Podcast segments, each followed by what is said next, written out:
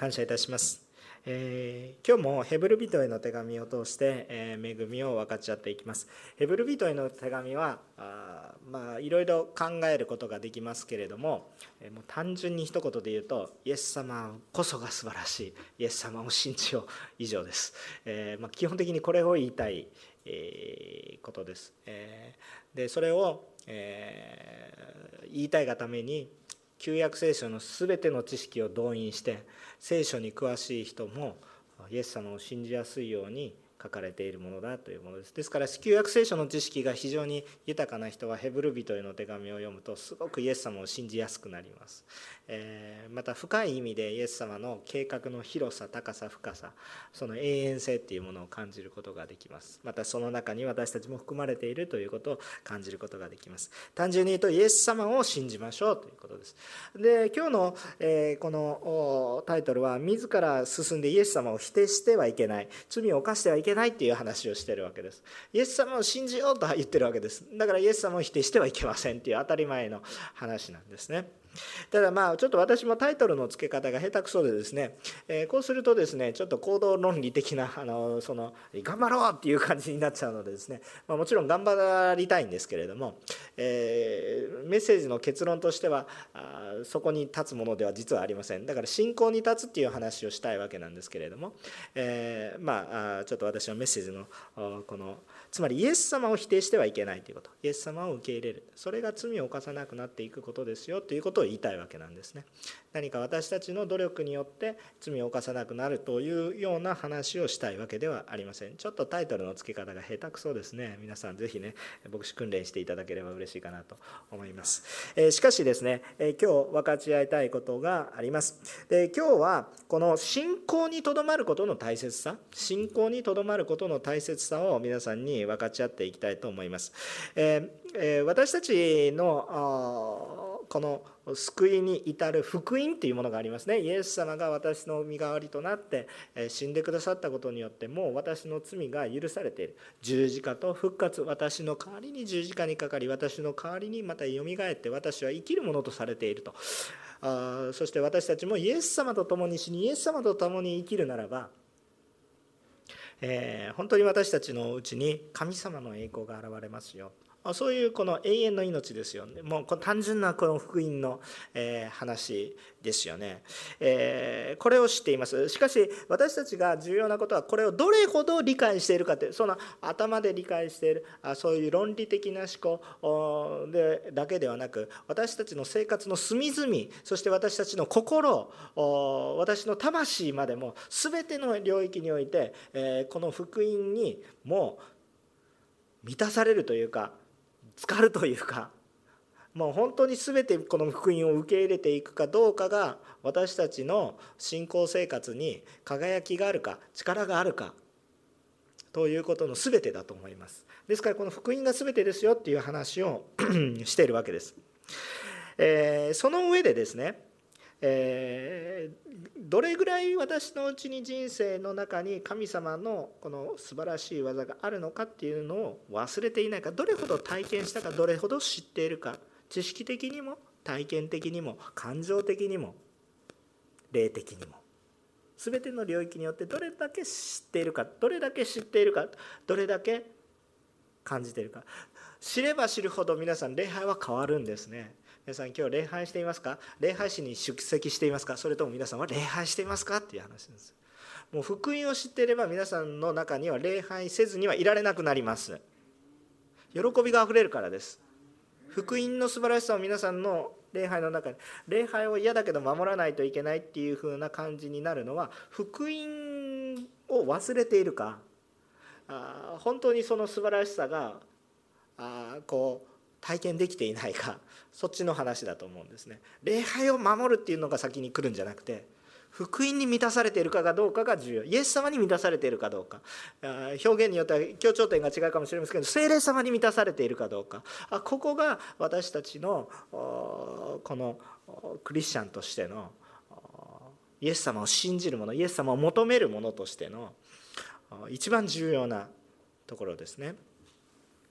でえ一方でこのイエス様は全ての罪を背負ってくださる方なので罪に疎い方ではないんです、えー、一つも残らず罪を背負ってくださる方なので、えー、罪に疎い方ではないんです。非常に罪に敏感な方です。全ての罪を残らず背負う方なので罪に鈍感だとままあいいやってね私もズボラな性格なんですけど大体方向性が定まっていれば、まあ、ちょっとこまごましたことがあこう、ね、ちょっと目に入らないようなものなんですね。ちょっとそれでちょっと信徒の皆さんにちょっとご迷惑をかけてる部分は結構あると思うんですけれども、えー、すいません悔い改めますけれども。けれどもですねイエス様はね、えー、本当に細かいところまで全て知っておられます。知らないことは何もないです、えー、その全ての罪を自ら背負って十字架に背負われた方だから知らないはずはないんですよ。ね、イエス様これぐらいの罪僕のこれぐらいの罪知らないでしょ。そんなことはないです。そのためにイエス様十字架にかかられた。死なれたということなんですね。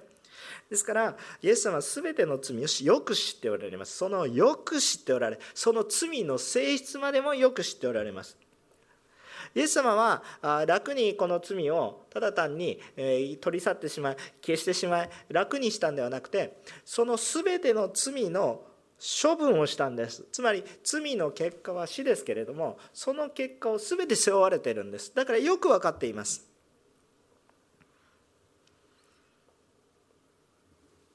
だから私たちもこのイエス様が犠牲になられているのかどうかということが私たちの人生つまり私たちの目の前に十字架がはっきりと見えているとおのずと罪を犯せなくなりますよ。福音が見えていると罪が犯せなくなるんです。福音が見えていないと罪を犯しやすくなります。目の前に私の今犯している罪のために死んでいる死んでいる人が死のうとしている人が目の前にいるのに私はそれをしますかっていうととてもできなくなってくるんです。分かりやすいですよね。それが十字架がリアルだ。私たちの生活の中に本当にはっきりと見えているかどうかということになるんです。今日私がちょっと嘘をついたことによって今何人も死ぬというような状況に立たされた時私は軽々しく言葉を放つことができなくなります。分かりますよね。これぐらいはいいですよねって言ったことを結果多くの人が死ぬみたいなそういう立場に立たれたらこれぐらいはいいですよねって言えなくなります。しかもそれは間接的じゃなくて目の前で死にますみたいな感じになったら。でもイエス様が私の本当の小さな罪のためにも今死なれてますよ。それが私たちの中にはっきりするととてもじゃないけどやりたくなくなるんです。いやもうそこまでしなくてもいい。そんなそんなにねそこまで私はして楽になりたいかと思うわけです。そんなふうには思わないわけですよ。だから十字架がはっきりとすればするほど福音が見えているかどうかが私たちが罪が犯さなくなるかどうかの生命線であって私たちが頑張って罪を犯さないようにしようとしてもそれはもろくも崩れ去ります。それは説明しなくても自分の心に手を当ててみたら分かると思います。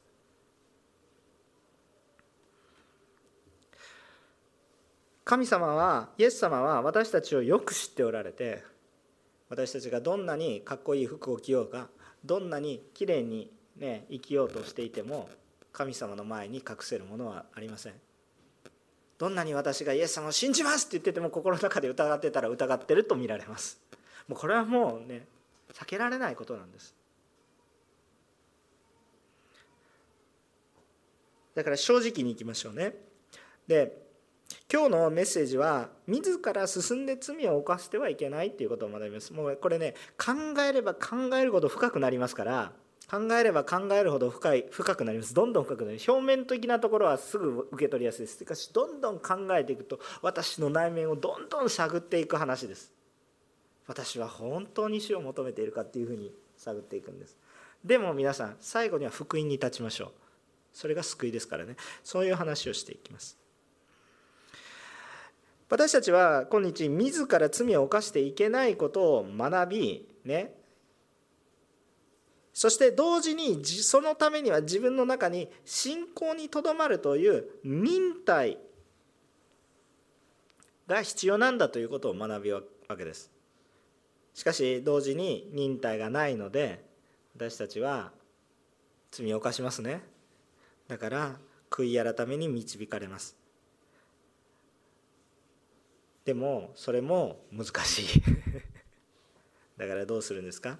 それすらを変えてくださるイエス様の救い福音により頼む。まさに信仰信じることにとどまりなさい。ということを話していきます。一回ぐるっと回りますからね。昨日回復セミナーに出られた方ちょっと分かりやすいかなと思いますね。立法から始まり福音に至ってそこからまた立法に行ったらぐるぐる回りますよと。イエスにある立法。イエス様の福音。イエス様にある立法。これ2つ合わせて福音。変えられるっていうことね。それを感じで何の話してるのかわからないと置き去りにするのはちょっと良くないですから、えー、とまた話を戻しますけれども本当に、えそのことが私たちに大切だ。3つの話をします。まず第1番目。イエス様を信じましょうということで3つの話をします。第1番目。罪の許しは罪の許可ではない。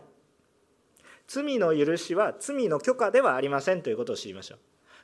罪許されます。しかし罪を犯していいわけではありません。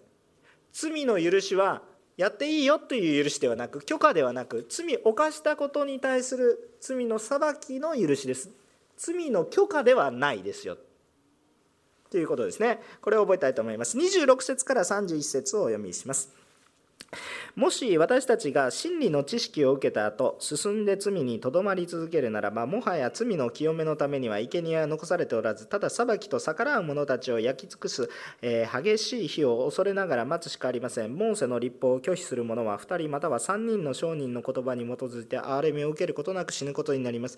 まして、えー、神の御子を踏みつけ自分を聖なるものとした契約の地を汚れたものとみなし恵みの御霊を侮る者はいかに重い処罰に値するか分かるでしょう。私たちは復讐は私のもの。私が報復する。また主は見た目を裁かれると言われる方を知っています。アメン、えーまあ、モーセの立法ね人間のあれだと2人3人の証言でそれは確認されてそしてもうそれ罪を犯していたらその処罰に対する慈悲はありませんよ。受けなければいけない。罰は受けましょうという話なんです、えー、ところがイエス様の福音によると世界の全ての人が悪い悪だ罪を犯したと言ったとしてもイエス様たった一人がそれでもその人の罪を身代わりに私が背負うと言ったらその人は救われるんです。世界の全員が家族であろうと全員が私を否定しようとしたとしてもこの人の罪のために私が死ぬと言ったイエス様を受け入れるならばその人は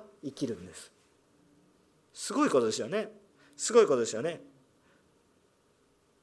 でもそれをラストチャンスですよ。ラストチャンスですよ。ラストチャンスなんだけれどもそのラストチャンスを蹴るならばもう望みはないですよということを言ってるわけですよね。これ分かりやすいですよね。ここまで分か分かりますよね。えー、モーセの立法といいますかこう人間の正しさ人間の常識人間の思いでできる正しさ。もちろん神様から示されているその基準っていうものがあるんですけれどもそれでもそれでも人間の力で守ろうとするそのところで、え、あるならばあやっぱり多くの人が違うって言っててもはっきりとした23人の人が罪だって言ってそれが確定してしまったらやっぱり慈悲がないわけです。もうダメだっていうわけです。罰は罰として受けなければいけないっていうことになる。でも福音は全ての人がダメだって言ってもそのダメだっていう罰を私が身代わりになるからこの人は生きなさいっていうこのラストチャンスを逃せばもうチャンスはないんです。このチャンスを逃せばみんながダメだって言うのでダメなんですね。でここれは論理的には非常に分かりやすいんです。でこのように聖書を読みイエスをよく知ろうとする人は非常に幸いなんです。そのまま受け入れる人っていうのは非常に幸いなんです。神様がその人のことをよく知っておられます。しかしイエス様がその中で私たちの全ての罪を解決してくださったっていうことを知っているからです。でもねイエス様の犠牲によって罪許されたそのイエス様の犠牲を忘れてねイエス様の犠牲を忘れてさあ自分でこの聖書に書かれてある内容を自分勝手に都合の良い解釈をしてしまって都合の良い解釈をしてしまって罪を悔い改めるためではなくて自分の罪を正当化するために自分の罪を許可するために用いていってはいけないからです。主は殺すなかれと言われたわけです。ところが主の戦いがあると言って殺そうとする歴史があります。クリスチャンの国でも多くあります。だから聖書はおかしいんだ。違うんです。聖書がおかしいんではなくてそれの解釈がおかしいんです。教会私たちの教会ですら解釈を間違う時があります。でも聖書をそのまま受け入れることが重要です。都合のよく解釈をすると悔い改めるためではなくて自分を正当化するために聖書を用います。あんまり直接的に自分のことじゃないことの方が受け入れやすいからそういう例を出しますとかつて奴隷貿易がありました。クリスチャンが奴隷貿易をしていました。意味わからないですよね。意味わからないですよね。でも生活とか富とかを考えれば意味はわかるんですけれども権力とか考えれば意味はわかるんですけれどもクリスチャンがね奴隷貿易してると意味がわからないです。でそのそれを正当化するためにどういう論理を使いましたか？いや聖書は奴隷を否定してない。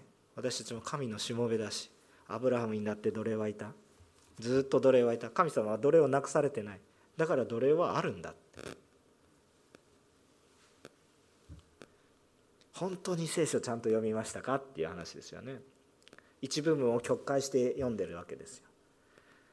それは神様が罪を背負って苦しまれている忍耐をしているだけであって神様が喜んでいる技ではないということを全く理解していない。ちゃんと新約聖書を読めば。奴隷であれ友人であれそんなものは関係なく神の異なるんだということをはっきりと見ているのに何をしているんだということです。隣人あなた自身のように愛しなさいと言ってる。隣人を他人のようにしてこき使いなさいと言ってることを肯定する。全く違うことを言っている。けれどもそれを正当化します。イエスと共に生きようとするのではなくイエスを使おうとします。利用しようとします。私たちはイエスを利用しようとしますか？それともイエスと共に生き使えますか？大きな差があるということです。これは大きな差があるということです。聖書を利用しようとしますか？それとも聖書に従っていきますか？皆さん今日礼拝礼拝ですけれども皆さん礼拝を利用しようとしますか？礼拝利用しようとするってどういうことですか？例えばね、まあ、あんまり日本の方はあんまりわからないかもしれないですけどあ例えば韓国だと礼拝にたくさんの人が集まります。そこには社交の場があります。ビジネスも生まれます。メリットがあるわけですそこに。礼拝を利用しますか？それとも皆さん礼拝に使えますか？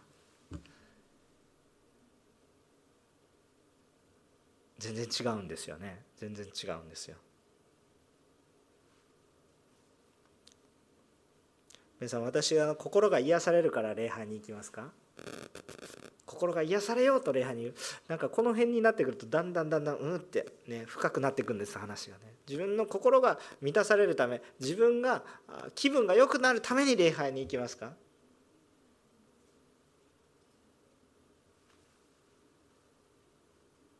おそらくちょっと苦しくなってきますそのうちにねそういう人はね。そうではないです。主がいらっしゃるから。イエス様の十字架があるから。私はすでに得たものだから。これから得るんじゃないですよ。もう得てるから礼拝。だから捧げるんです。得てるから。何を得たんですか？何を得てるんですか？何を得たんですか？それを福音が分かっていれば何を得てるのか分かるでしょ一言で言えば全てですけど永遠の命。私は神のことされてるんですよ。だから使えるんです。そこで罵られても迫害されてもそれは奪われないから。もう先に与えられてるんです。だから捧げます。捧げたっていっぱいあるから。礼拝をするので恵まれるんじゃないです。だからイエス様と出会うこと。まあでもこの礼拝がそのきっかけになってくださってもそれもそういうこともあるのでそれも感謝です。ね。だから福音が全てですよっていうことなんですが私たちも私たちの信仰生活私の心を支配しているのは自分の罪を正当化しよう。仕方がない仕方がない仕方がないっていうふうにそういうふうにいく心で私は今信仰生活をしていますか罪を犯すの仕方がないじゃないですか。もう仕方がない、えっと、牧師も陥りやすいですよ。あの牧師の葛藤の連続ですよそれねもうだってもうあまりにも清い言葉でしょ私この御言葉についていけてると思いますかって言ったらついていけてないですよだから正直言うとでもそれでも御言葉の牧師が正しい言葉を語らないといけないだからある意味もうそこには至ってないけど悔い改めてそれをもうついていけてないけどそれでも語る。もう人間にできることは偽善に過ぎないんだ。でも本質のは語らないといけないから語る。まあ仕方がない。仕方がない。そのような信仰生活信仰の心ですか皆さんは。それともそれとも悔い改めのことですか？こんな私でも完全に変えられると信じていますか？仕方がないという信仰ですか？不可能はないという信仰ですか？聖書はどっちを語ってますか？聖書はね完全になりなさいって書いてあるんですよ。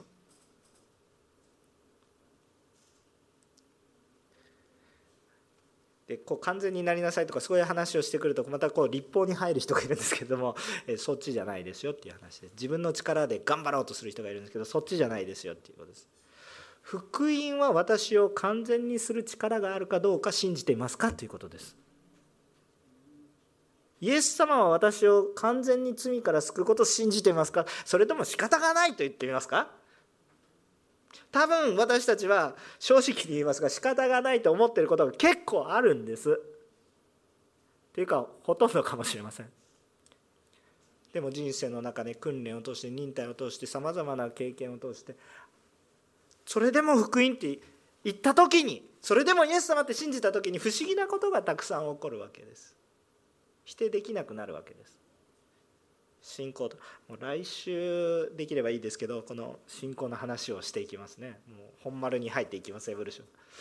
まあしかしね本当に私たちがこの福音の力をねあの信じるそういうことが必要だと思います。え確かに私たちはあの神様による完全なあの救い完全な許しっていうものを神様が用意してくださってそれを私たちは受けています。一方で覚えて忘れてはいけないのは神様は裁きを否定されたことは一度もありません。今福音の中にいて裁かれないんでしょそうです。でも裁きを否定したわけではないです。裁きはどこにありますか？十字架にあります。私に下ってないだけで全て十字架にあります。裁きを否定されたことは一度もありません。罪に対しては裁きがあります。これは否定されないものです。確実にあります。これぐらいしても大丈夫っていうふうな思いはどこですか？私に直接下らないので分からなくなってる。これは十字架に下っているだけの話であって裁きがなくなったわけではないです。あの私たちの借金を帳消しにする特性例とかあるでしょ？借金をねあんまりにもみんなが借金だらけになったらもうそれも一律なしにするっていう。そういうふうにして私たちの罪をなくしたのではなくてイエス様は全ての借金をちゃんと払い切る形で私たちの身代わりにあって払い切るんですそうやって処分するんです。なかったことにしようではないんです。全て処理します。処理の仕方が違うんです。私たちはもう多分あんまりにも苦しいともう、まあ、みんななしっていうふうにするんですね。あんまりにも世の中が苦しいと。もうみんなでなしにしましょう。とします。しかしみんなでなかったことにするんではなくて一つ一つ全部払うんです。人には払えないから全部払う。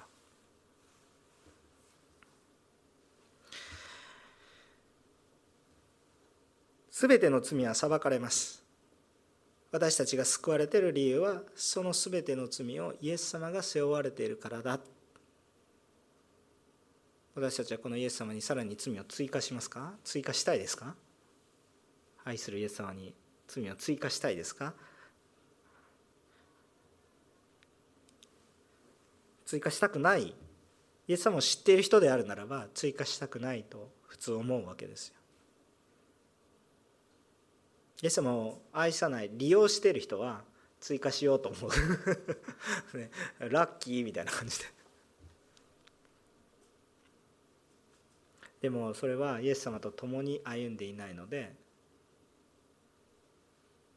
裁きは自らに下ります。イエス様と共にいればイエス様が背負ってくださいます。イエス様から離れればその裁きは自らに下ります。それだけのことです。皆さん罪許されるということは罪を犯す許可ではないです。許されてるからやっていいわけではないです。許されたからといって続けていいものではないです。皆さんは福音を利用しますか？それとも福音に行きますか？皆さんは教会を利用しますか？それとも皆さんが教会だということが分かりますか？本当に私たちは罪許されることと罪が許可されていることは全く別物っていうか全く逆方向のことだということをよく覚えておいてください。まずそれが第1番目。2番目のこと。信仰には誘惑を避ける忍耐が必要です。信仰には誘惑を避ける忍耐が必要です。32節から36節をお読みします。えー、ご一緒に読める人はどうぞ。3はい。あなた方は光に照らされた後で苦難との厳しい戦いに耐えた初めの日々を思い起こしなさい。あざけられ苦しむ目に遭わされ見せ物にされたこともあればこのような目に遭った人たちの同志となったこともあります。あなた方は牢につながれている人々と苦しみを共にしまた自分たちにはもっと優れたいつまでも残る財産があることを知っていたので自分の財産が奪われてもそれを喜んで受け入れました。ですからあなた方の確信を投げ捨ててはいけません。その確信には大きな報いがあります。あなた方が神の御心を行って約束のものを手に入れるために必要なのは忍耐です。アーメ信仰生活は楽ですか苦しいですか答えが書いてありますね。苦言いたくないですけど苦しいです。何が苦しいのかっていうと欲望のままに生きることができないという苦しみがありますその、ね、したいことをする。いやいいじゃないかっていう、ね、思いもあります。あのただ注意したいのは禁欲的でありなさいと言ってるわけではない。禁欲的になる部分もあるんですけど禁欲が福音ではないですよ。皆さんちょっと覚えておきたいんですけれども。ね。全ての欲望っていうものは欲というものは生きるために神様が与えてくれたものでもあります、えー、食欲がなければ死んでしまいます。性欲というものを否定しようと思いますけど結婚の中では祝福以外の何者でもありません。結婚の中であればね。つまり神様が私たちに生きるために与えてくれた欲というものをちゃんと神様の御心に従って持ち神様がノーと言えばそれをやめる。神様が言われれば喜んで用いる。神様がノーと言われれば使わないって。そういうことですよ。それ自体が悪い。あの昔ねあの 私大学生の時いろんなクリスチャンと出会うんですけどあのこう、まあ、いろんな神学がありますよいろんな神学があるのでねで、えー、そのクリスチャンっていうその大学生の友達がいたんですけどあるある雑談の中でこんな話をしてました。いやいや酒が悪いんじゃないんだよ。別に酒が罪なんてはない。酒飲むことは罪ではないとね、そういうことを一生懸命熱弁しててね、まあ、その大学生の素晴らしい論理的な思考をですね無駄なことに対して そんなそんなことを、ね、いちいちそんな理由1理由2とか言ってそんなもう何の役にも立たないことにそんな無駄な知識をね優秀な知識を使ってもう本当にえー、無駄なことをしてるなと思いましたけど酒は酒はそれまあそれ理屈は人間の理屈はいろいろあるかもしれませんけれども結局あなたはどうしたいのっていうのを 見てね。結局酒が飲みたいからそういう理屈を展開してるんでしょえ主に従うのか酒に従うのかどっちですかって言ったらあなた酒に従いたいがために聖書を利用してるんでしょって。だから優秀な知恵と知識をもう本当にこう的外れに用いるということですね。えー、まあ、それを聞きながら同じ大学生であった私はね、まあ、ちょっとその人より私は知恵がちょっと足りないですよ。だからもうね「はいはい」みたいな感じで聞き流してね「あそうですか。僕は関心ありません」って言ってその論議から抜けましたけれども。いやまあそれはそうかもしれないですけど本当に細かい話で全くもって意味のない論理展開ですね。じゃあ意味のある論理展開とは何かというと何が罪だどうしてるこうしてるああだこうだって言ってることではなく私は神に従いたいのかそれとも自分の欲望に従っていきたいのかそれだけですあなたは今日神に従いたいのかイエス様と共に生きたいのかそれとも自分勝手に生きたいのかそれだけです。そこだけ。大人になればなるほど自分勝手に生きることに理由いっぱいつけます。ものすごい論破できなくなるぐらい言える人もいっぱいいます。でもあなたはイエス様と共に生きたいですか？それだけです。どうですか皆さん？正直に。イエス様と共に生きたいって思ったら悔い改めに至ります。自分勝手に生きようとしたら罪を正当化します。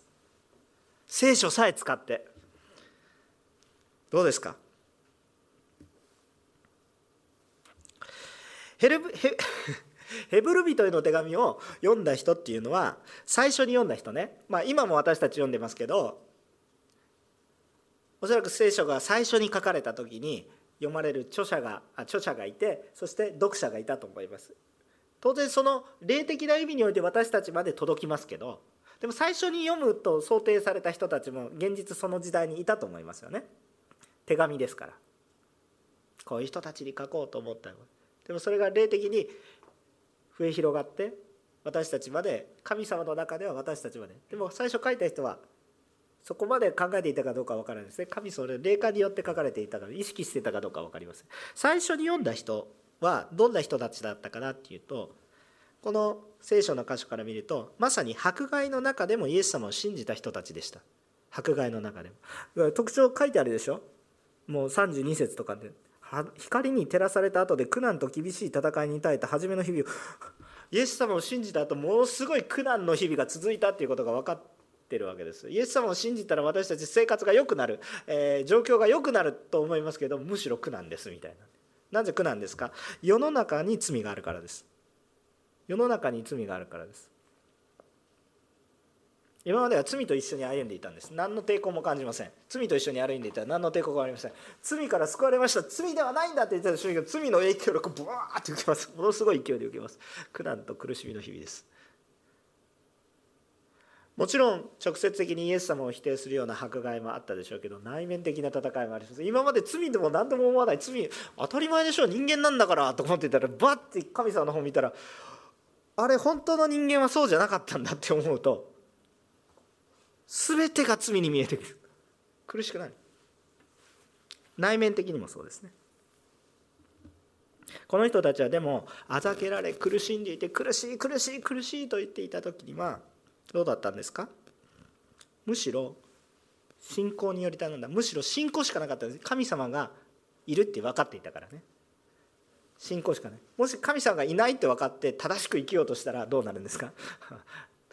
捕まるものは何もないっていうことですよね。でも救いがあるっていうことを信じたのでむしろ苦しみの中でも主に頼ったということです。ところがですねこうよくなくて楽な時が危ない。うまくいってる時が危ない。なぜですか？信仰以外のもので生きようとするからです。信仰以外のもので。私を助けてくれる環境があるならばイエス様に頼らずに環境に頼ります。それが教会であってもそうです。ものすごいあのもう私もね何度かこう教会を移動するごとにいろいろ考えるんですけど皆さん皆さんにとってなんか自分で首絞めてるかもしれないですけど皆さんにとって理想的な牧師先生が来たら理想的でない可能性があります。その牧師先生に頼ったらあなたの信仰間違えましたよ。あの私の愚かさを正当化しようとしてるわけではなくて私もただひたすら死に従おうとしてるんですけれども皆さん人により頼んだり教会のシステムにより頼んだり清さんの話ね。もしくは人生の中で国により頼んでもう、ま、お世話になるなってるんですよ。それはなってることはなってる。でも根本的な一番根っこのところでイエス様により頼んでないならばそれ間違いましたよ。選択肢がたくさんある方が間違うんです。選択肢がゼロだとゼロっていうか、まあ、1つしか見えてないともう取るしかないってなるんですけど選択肢がいっぱいあったら目移りするんです。で正しい選択肢を他の間違った選択肢から比較したりするんです。もう本当に意味のない無駄なその優秀な頭を無駄なことに使う。本当に大切なものをポンと取ればいいんです。だから苦しみさえもこのイエス様に頼るというこの一点だけにおいて恵みになります。あの苦しみを喜んでる人じゃないんですよ私たちは。そのあの苦しいことがいいとか言って。あの要するにあのちょっと僕韓国語で喋られないのでその分かんないですけどプロレタリア文学って言ってね。もう製品貧しいことは清いことだみたいなね。えなんか聖書読んでると貧しければ清いっていうふうに思うかもしれませんけど違うんです。貧しければ清いんではないんです。貧しいのは苦しいことです。神様豊かな方です。じゃあ何が違うのか何が違うのかって言ったら主と共に歩めば苦しみの中も通るということです。主と共に歩めば私たちは何をしないといけないのかが見えてくるから。たとえいくら富があったとしたとしても主がなそうとされている偉大な技を見ればそれはないに等しいと思うわけです。だからそれをやっていると足りなくなるということです。神様の豊かな与えられている恵みを私一人を喜ばせるために使えばまあなんか余るぐらいになるかもしれません。でも神様が私に与えてくださった恵みを私の周りにいる全ての人に分け与えようとすると足りなく感じるのでもっと主に求めるもっと主に求める。とさらに主が与えてくださる。でも私のところに残るものは何もないけど私は神と共に歩み。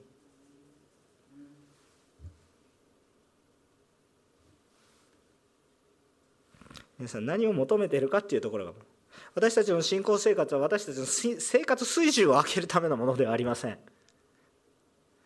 まあもちろんね生活水準絶対に上がらないとは言わないんですよ。上がらないとは言わないんですね。なぜですかって言ったら神様の愛が回復していくと隣人を大切にするからです。お互いの Q QOL クオリティオブライフが上がります当然。幸せ幸福度が上がります。だから生活水準も上がる。副産物がありますけどそれはおまけ。時には世の中には罪があってそういうものを壊そうとする人だって。もしくはそんなことするな秩序を変えるなって怒ってくる人たちもいて。また自分の中でも求めるものが変わって内面的な葛藤に陥ることがあります。だから重要なことはイエス様と共に生きているか。ある時は富むでしょ。うでも富んだら豊かになったらなんで富んだのかをよく考えなさいと。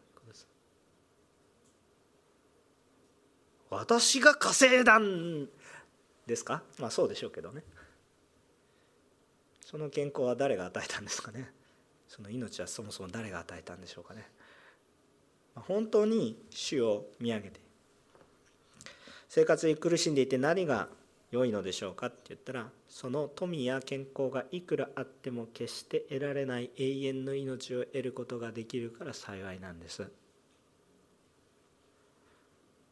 福音をちゃんと見ているかっていう話なんです。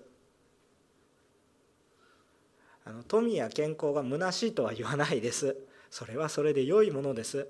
かなり良いものです。でも福音永遠の命から比べれば、まあ、過ぎ去るものです。それは。永遠と比べれば無に等しいものです。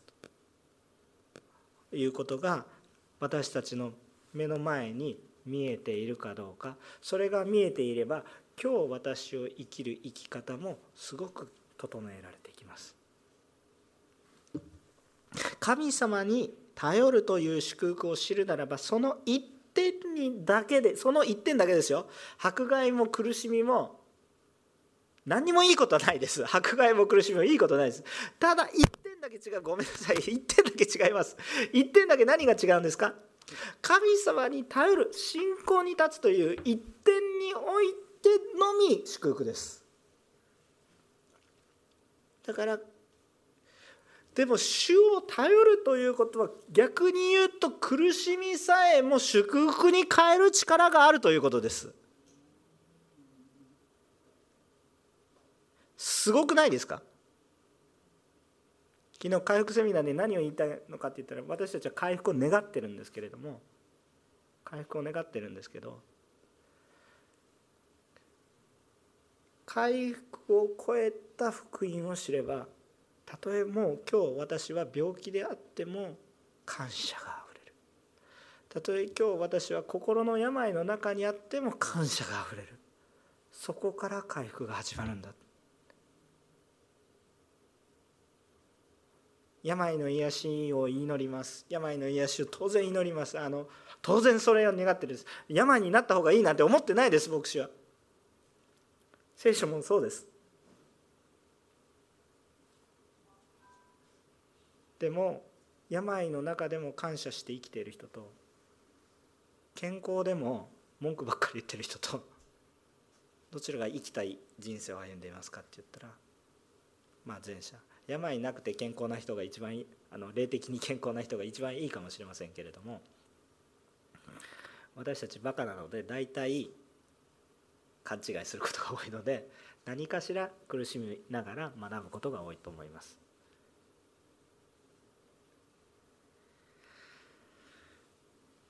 なのでこう福音がどれぐらい価値があるのかということに触れている人は今何の話をしているのかがよくわかると思います逆によくわからない人は福音にはそれぐらいの価値があることなんだということを知ってくださいじゃあこの福音により頼むっていうことの中に一番大変なのは困難な時は福音しか見えないからむしろ祝福。しかし良い時が問題。良い時に誘惑がいっぱいある。お金がない時は遊ぶことができないので聖書でも読むかってなるんですけど、えー、お金がいっぱいあったら映画でも見よう。何とかでもしよう、えー、ちょっと遊びに行こう。時間はあるけど聖書は読まない。なりやすいものですね。なりやすいものです。だから大変なのは何かっていうと迫害よりもひょっとするとまあ迫害も迫害は軽いものではないんですけれども迫害よりもむしろ誘惑ではないかな。そのことを思うんですよね。金曜日礼拝でバラクバラムの話がちょっと出てきましたね。直接的な霊的な戦い。戦争みたいなそういう時には信仰に立つことが被害としやすい。神様圧倒的な勝利を与えてください。守られてることを感じる。でもそういうものが過ぎ去って勝ったなと思っているとその違法人そして偶像礼拝がパーッと淫乱の中で入ってきて淫乱の中ってもう文字通り淫乱の中で入ってきてそして結局神様が怒られて何をしてるんだっていう事件が起こった。そんなようなペルガモンの教会だったっていう話があったわけですね。黙示録2章。金曜日礼拝の話ですか？だから私たちは忍耐力が必要。どういう忍耐力？信仰にとどまり続ける。信仰に初めからイエス様によって救われたんだからイエス様を握る。でも良くなったからってイエス様から目移りしない。そのままイエス様によって歩むということが非常に重要だということです。あなた方が神の御心を行って約束のものを手に入れるためには必要なのは忍耐です。それは信仰の中にあり続けるという忍耐。35節もそうですね。あなた方の確信を投げ捨ててはいけません。その確信には大きな報いがあります。福音には大きな報いがあります。本当にあなたを幸せにすることができるのは福音だよっていうことです。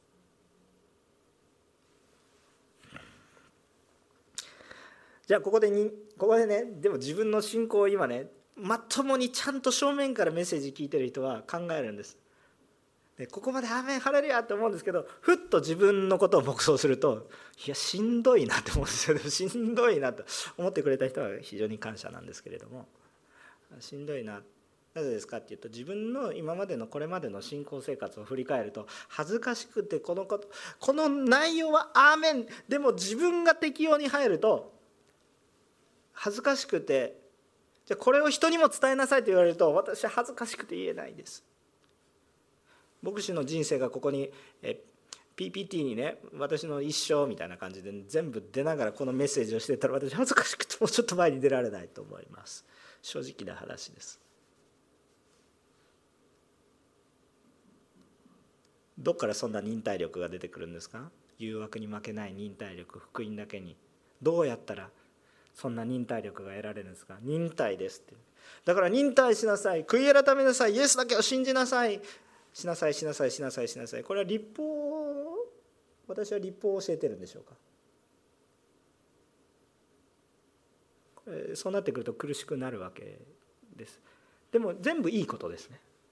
全部いいことです。信仰によって。でもなんなんか信仰によってって言ってるんだけどなんかいつの間にか立法の話を聞いてるみたいな苦しくなる。37節から最後の39節まで読みたいと思います。ちょっと読んでみます。もうしばらくすれば来たるべき方が来られる遅れることはない。私の義人は信仰によって生きる。もし恐れ退くなら私の心は彼を喜ばない。しかし私たちは恐れ退いて滅びるものではなく信じて命を保つものです。アメン。解説します。神の3番目のポイントは神の言葉を体験することから信仰の深さと忍耐が生まれます。神様ももうこれはどこまで行っても神様を体験するしかないということです。あの結論的な話なんですけどイエス様から離れて罪を犯そうとするのではなくイエス様と共に信じ続けること以外に私たちが生きる方法はないよイエス様が道真理命なんだからイエス様から離れると道真理命がないわけです。そうでしょ？御言葉はその通り。道がないところを道だって思い込ませてるだけで道本当の道はイエス様。本当の命はイエス様にしかない。真理はイエス様にしかない。それだけですよ。ね。じゃあそこにとどまる忍耐はどっから来るのか？どっから来るのか、えー、こう考えてみてください。皆さん車を運転しているとトンネルに出口があることを信じていますね。出口があると信じているから高速道路で突っ込んでいくんです。高速道路の。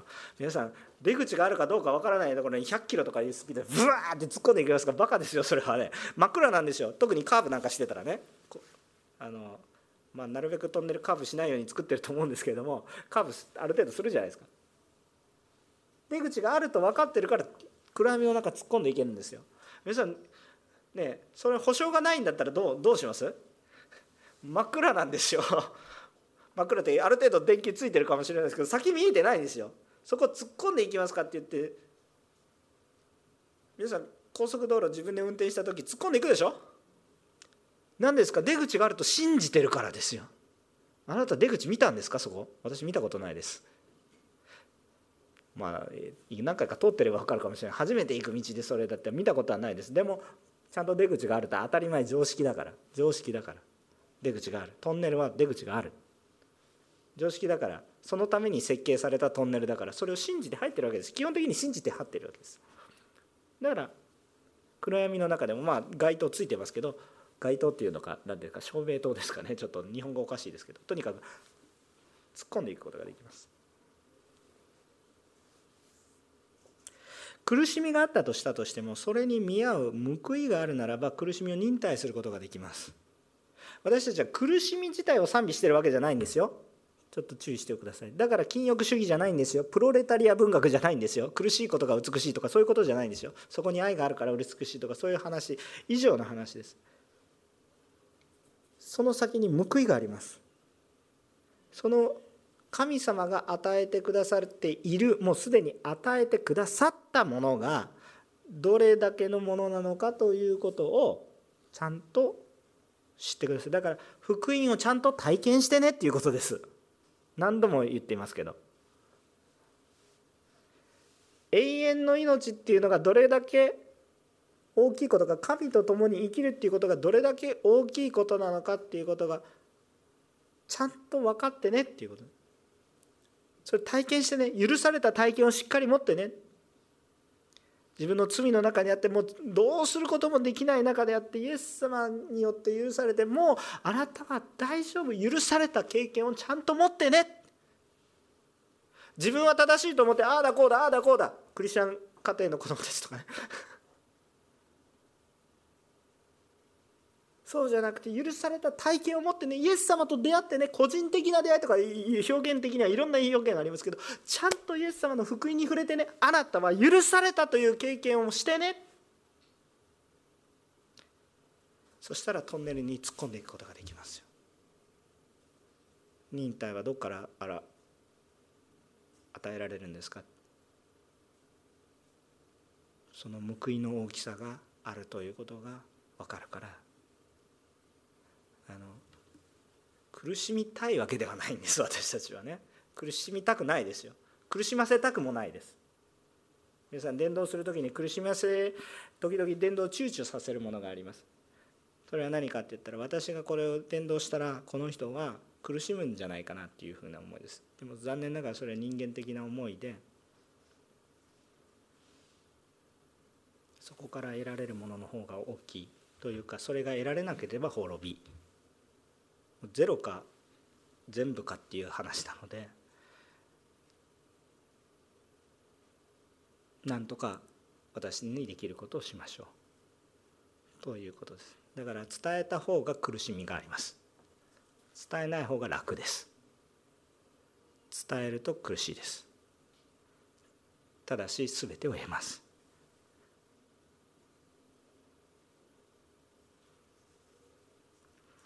でこれ人間的に訓練しようとしてもねちょっとねもう訓練重要なんです。訓練が必要ですっていう話をしたいんですけどそのためには私たちは訓練が必要ですって言いたいんですけどこの人間的にとりあえず今日も1対1の弟子養育の養育者クラスがあります。さあもうこれねあるある程度ちょっとムチ打つ訓練の時なんですけれどももう私にとっても訓練ですけども、えっと、とにかくそういう訓練も必要なんですけれどもそれで一生懸命やろうやろうやろうってやっててもまあ、挫折します。もう絶対絶対って言ったら怒られるかもしれないけどまあ挫折するんですよ。その挫折から悔い改めが起こってくるといいんですけれども。あの訓練も必要です。忍耐も必要です。でも一番重要なことはイエス様を信じるという訓練。イエス様を委ねていくという経験を積んでいくということです。イエス様を信じる体験経験。あのこれはねなんか異常なこのただ信仰によって狂信的に異常なことをしなさいって言ってるわけじゃないです。基本的にあの聖書をちゃんと読んでくださいね。異常なことをしていればなんかなんか霊的な感じだとかいうふうに感じる人がいるんですけどそうではありません。ね。私たちは神様に満たされたら普通の人よりもジェントルマンになります。紳士淑女になります。私男性だから面の方が出てきましたけども。えっとそういうものになっていきます。だから普通の常識を超えた常識です。でも人間の常識を超えた常識なので理解することができなくて異常に映ることがあります。けれどもそちらはどういう方で異常なのかって言ったらもう愛に貫いている方向で異常なんです。人を生かすために異常なんです。人を殺すためではなくてね。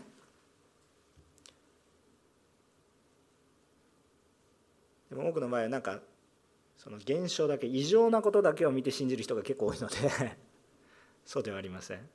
ちゃんと中身を見てくださいね。中身を見ろって言われても難しいかもしれません。イエス様を見てくださいっていうことですね。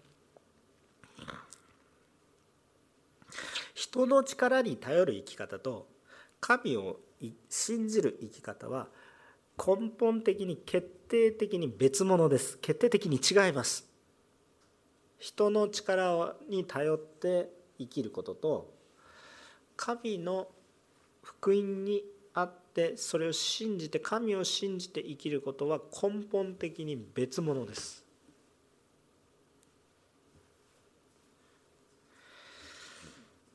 さあ聖書ちょっと見てみましょうか。聖書どどう書いてあったんですか？もうしばらくすれば来たるべき方が来られる。遅れることはない。神様は必ず私たちに触れ来られます。神様のタイミングでですけどでも必ず来られます。必ず来られることをこの言葉を信じますか？信じるならば待つことができます。信じることができないのでは忍耐を諦めてイエス様じゃなくて別のもの。来ないじゃんだって。でも御言葉には来ると書いてある。御言葉を信じるのか？信じたら。皆さん信じるってね簡単じゃないような感じがしてきましたね。でも今信じることに苦労している方どうぞ苦労してもいいので信じてください。時間かかってもいいから。あの頭で苦労するんじゃない信じるっていうのは身を投げ出さないと分かんないですよ。私よく言うんですけど椅子に乗るようなものみたいな。身を投げ打つ。こう乗らないとダメなんですぶら下がらないと分かんない。ぶら下がったらこうだなって家庭の中でいくら体験頭の中で仮想してもそれは仮想体験であっても仮想体験は仮想体験してないです。実際に信仰に乗るんです。神様乗るんです。自分がしないと分からない。体験しないと分からない。体験しないと信じることができない。御言葉の通り。委ねないとい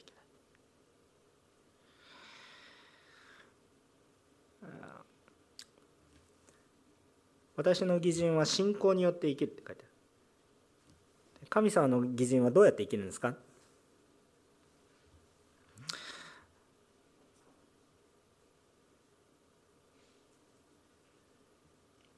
なんか私が皆さんにあのスタッフに送った原稿はなんかなんか途中のやつを送ったみたいですね。私の完成版じゃなくてね。こっちの話ですけど。私の目の前にある今原稿皆さんに送ったものなんですけど途中で切れてる原稿で何だろうなと思ったんですね。すいません。今ね言いたいことは何か。義人は何によって生きますか？信仰によって生きるって書いてあるでしょ？これね文法おかしいんですよ。文法おかしいんですよ。義人は義によって生きる人を義人というんですね。義人は義によって生きるから義人と言われるんです。そうでしょ？これ文法的に正しいんですよね。義によって生きる人だから義の人だって言ってる。この人は正義の人だから正義の人だ。そうでしょ？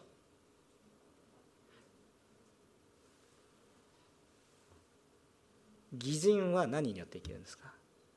信仰によって生きるんです。私の正義を振りかざしません。大冗談に私の正義を振りかざしません。俺は正しいんだ。お前が間違っているとはしないんです。裁かなければいけないとは思ってないんです。義人は何によって生きるんですか。イエス様によって生きるって書いてある。神様から見るとあなたは義人とは誰ですか。罪人の私で自分の力では罪しか犯せないものですが。イエス様が私の罪を背負ってくださったことによって私の罪が取り除けられた罪許された罪人。義人の定義ですね。誰によって？義人になりましたか？イエス様によって。だからイエス様から離れたら義人は何になるんですか？義人が義によって生きたら何になるんですか？義人ではなく罪人になる。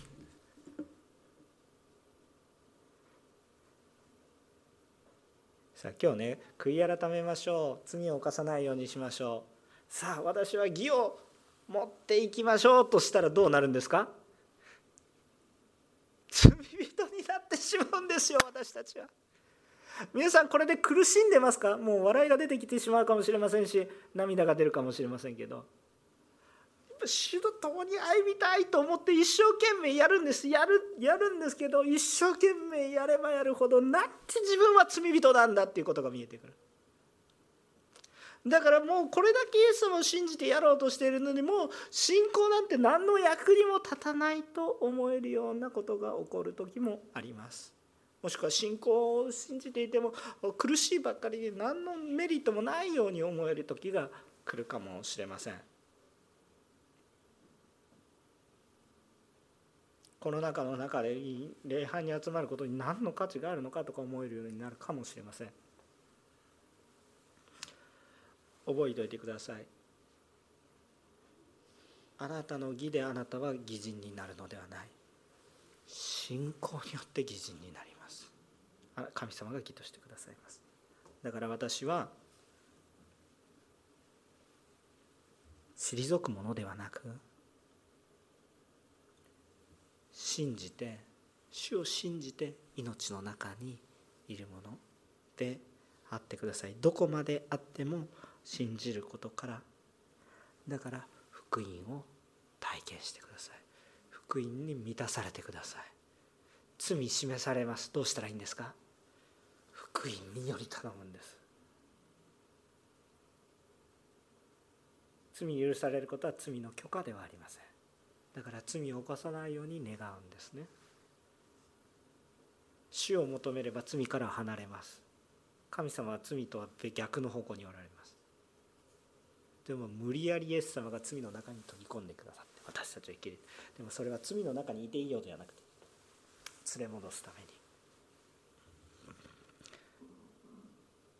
この福音はただで与えられたものではなくイエス様が苦しんで得られる絵が見えていますか？十字架が目の前に刻まれていますか？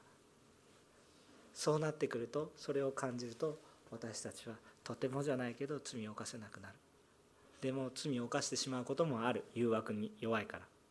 誘惑に負けた時自分の立法に従って誘惑に負けた時悔い改めの恵みまで与えてくださる。イエス様の福音は永遠なんです。イエス様の福音はあなたを義人に変えることができるほどの福音なんだ。私あの牧会士官学校で霊的な栄養を受けていてね、うん、もう福音に喜んでるんです。横浜音の異教会の皆さん。私たちが私もそうですけれどもまだまだ足りないんですがしかし福音を信じていけば今日私が変わります。あなたの家庭は変えられます。戦いあるかあないかあると思います。戦い方も人間的な戦い方ではありません。苦しみあるかないかあるでしょう。病があるかないかあるでしょう。でも福音は広がります。どの人生を歩みますか？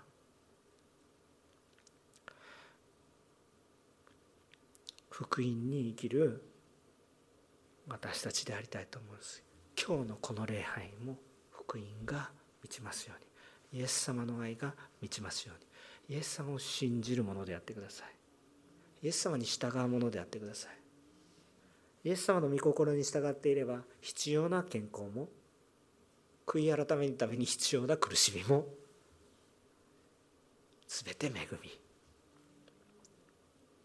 素晴らしい生き方が皆さんの中に回復され家庭やそういうものだけじゃなくて日本が世が変わっていく力さえも福音にはある。